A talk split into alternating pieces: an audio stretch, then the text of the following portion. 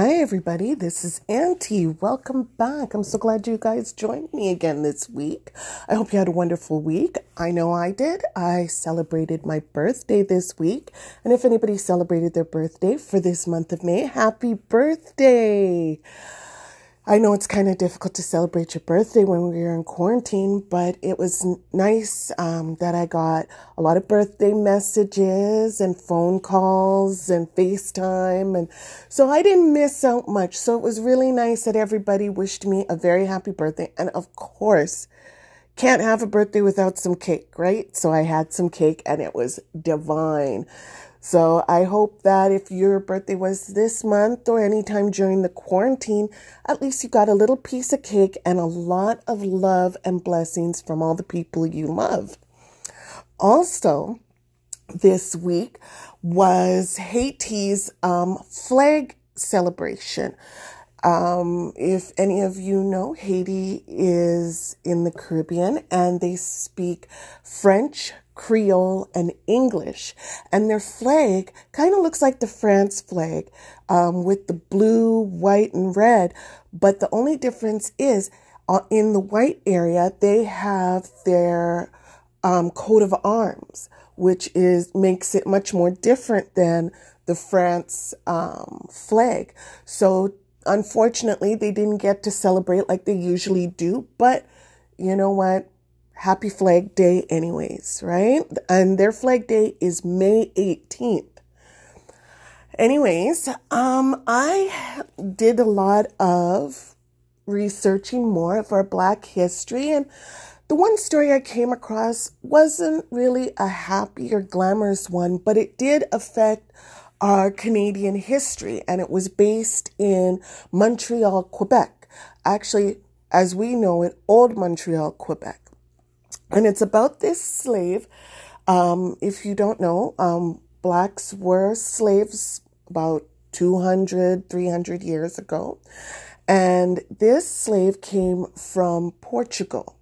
And she was Black. And she was brought to Canada, to Old Montreal, to be a slave. And she wasn't very happy about it. Her name was Marie Joseph. And they don't really talk much about her, but within the Canadian history, but she did affect Canadian history a lot. She was not happy being a slave, and she spoke up more than most slaves would.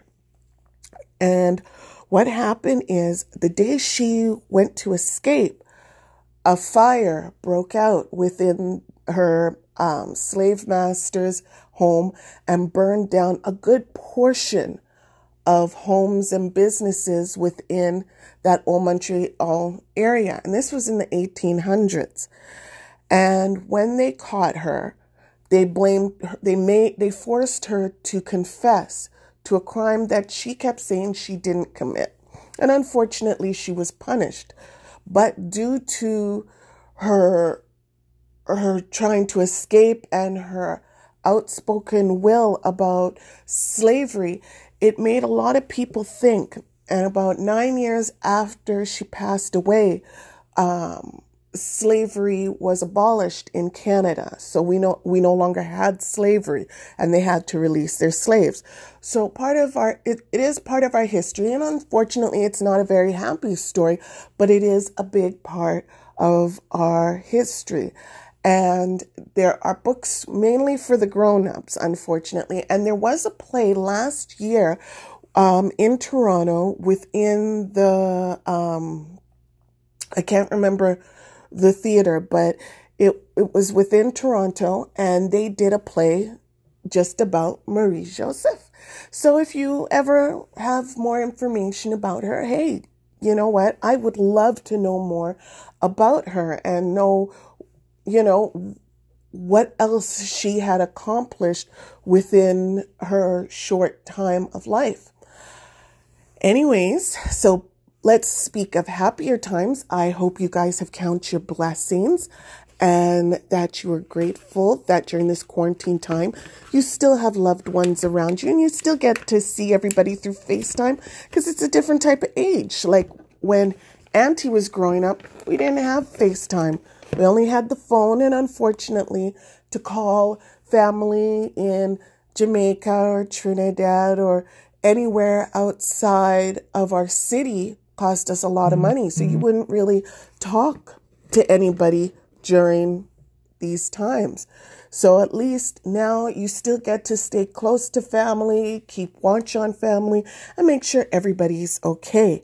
And the weather is getting more and more beautiful. So I'm hoping you guys get to go out a lot more, ride your bike, skip rope, write with chalk, blow bubbles, just enjoy it and watch all the beautiful flowers bloom.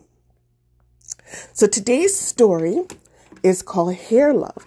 And I don't know if some of you saw some of the little short film that was going around on the internet. And also they did win an award for their short film. So I'm very happy for them. It's wonderful because it's a beautiful story. And Matthew A. Cherry is the one that wrote it. And it was illustrated by Versace Harrison. And it's beautiful. Absolutely beautiful book. So let's, and it's my favorite book too. So let's read here. Hair Love. My name is Yeri, and I have hair that has a mind of its own. It kinks, coils, and curls every which way. Daddy tells me it's beautiful. That makes me proud. I love that my hair lets me be me. In funky braids with beads, I'm a princess. And when my hair is in two puffs, I am above the clouds like a superhero. My hair even does magic tricks. One day, Rocky and I were playing outside when along came the rain. From large to small, it went from presto, just like that. There was nothing my hair can't do. Today, I woke up extra early all by myself. I was so excited to sleep. It's a big day. Daddy was still sleeping. Shh. I said to Rocky as we tiptoed past him. Lately, Daddy has been worn out. He makes me breakfast, takes me to school, goes to work, picks me up, and yesterday we went for a bike ride around the park. I think he needs a break. Because today is special, I want a perfect hairstyle. This calls for professional's touch. Pause off, Rocky. Daddy heard the crash. Zuri, what on earth? He asked. I was only trying to help, I said. Daddy smiled. Can I help too? It'll be a piece of cake, Suzu. The first style was a big no way. The second was no better. No, Daddy. Then Daddy tried slicking my hair back into two puffs. Ouch! Daddy yelled. Wait a minute, Daddy said as he reached into the drawer and pulled up a pick. Daddy, really? I said. I'll be right back, he promised. Now, how's that? He asked, pulling a hat down over my eyes. Daddy, come on. We can do better than that. I really need my hair to be special. Don't worry, he said. We'll figure this out. Then I had a great idea. Daddy gathered all the tools we needed and we were set. Watching carefully, Daddy combed, parted, oiled, and twisted. He nailed it. Funky puff buns. Pretty, and so much fun. Rocky approved too.